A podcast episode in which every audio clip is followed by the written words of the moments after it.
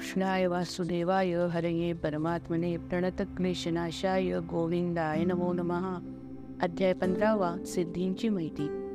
श्रीकृष्ण उद्धवाला म्हणाला उद्धवा साधना मार्गात येणाऱ्या अडथळ्यांविषयी तुला आता सांगणार आहे. ज्याने आपल्या इंद्रियांना प्राणाला आणि चित्ताला स्थिर करून माझ्या ठिकाणी लावलं आहे अशा योग्याला अनेक सिद्धी प्राप्त होतात. त्या सिद्धी म्हणजे माझ्या प्राप्तीच्या मार्गात अडथळाच असतात. त्यांची माहिती भक्ताला असलीच पाहिजे. योगामध्ये निष्णात असलेल्या महासिद्धांनी सिद्धींची संख्या अठरा सांगितली आहे.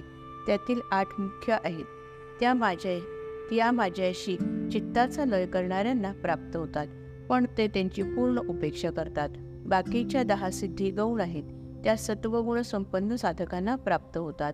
प्रथम मी तुला आठ महासिद्धींची माहिती देतो. आणिमा महिमा आणि लग लगिमा या तीन सिद्धी देहाच्या संबंधाने आहेत प्राप्ती नावाची चौथी महासिद्धी इंद्रियांच्या संबंधात आहे.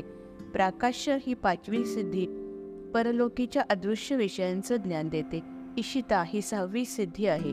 त्यामुळे माझ्या ठिकाणचं षडगुण ऐश्वर प्राप्त होतं. वशिता ही सातवी सिद्धी आहे. तिच्यामुळे सर्व लोक त्या सिद्धाला वश होतात.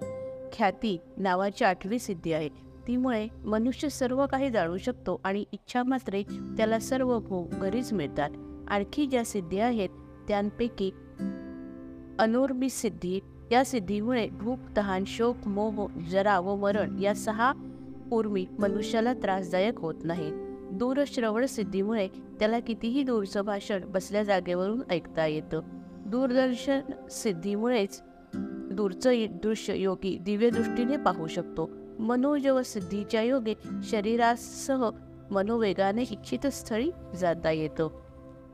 कामरूप सिद्धीनं कोणतंही रूप धारण करता येतं.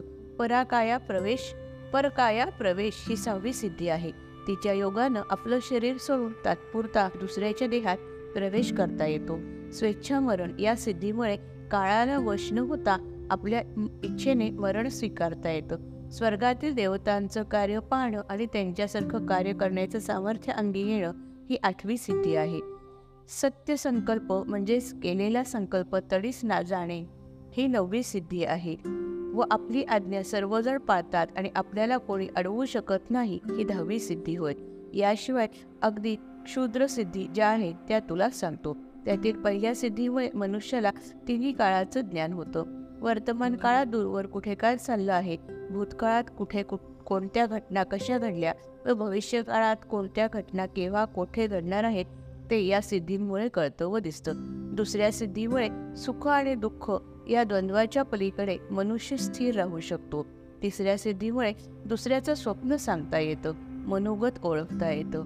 चौथी सिद्धी अशी आहे की माणसावर अगदी पाणी वायू शस्त्र विष व सूर्याचं पक प्रखर ऊन यांचा परिणाम होत नाही.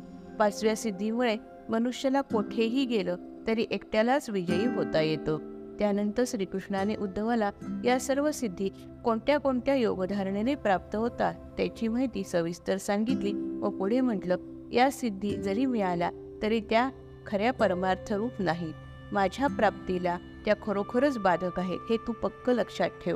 माझं भजन केल्याने जरी सिद्धी प्राप्त झाल्या तरी त्या मायेच्या प्रांतातीलच आहेत द्वैतातीलच आहेत. अर्थात साधकाला त्या मोहात पाडतात व माझ्यापासून परांगमुख करतात.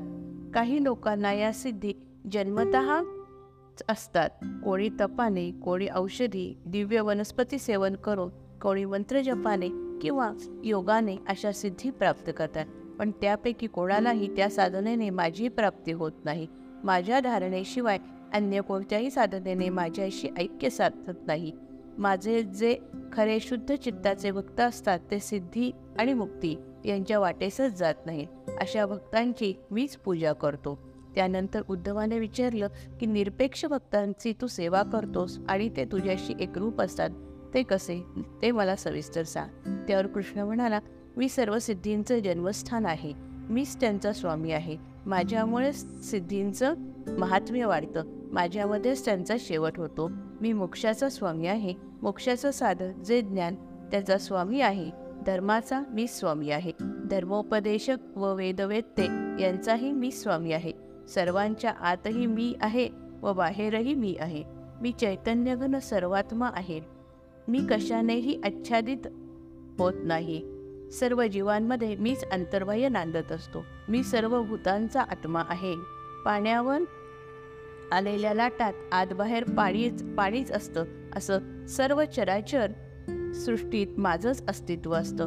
पूर्ण स्वरूप परमात्मा अशा माझ्या प्राप्तीची वेळ आली की त्यावेळी सिद्धींचा आविर्भाव होतो. पण ज्या भक्तांचा देहाभिमान व सूक्ष्म मीपणा नाहीसा झालेला असतो ते आत्मसुखातच रमणारे भक्त पूर्णपणे निरपेक्ष असतात.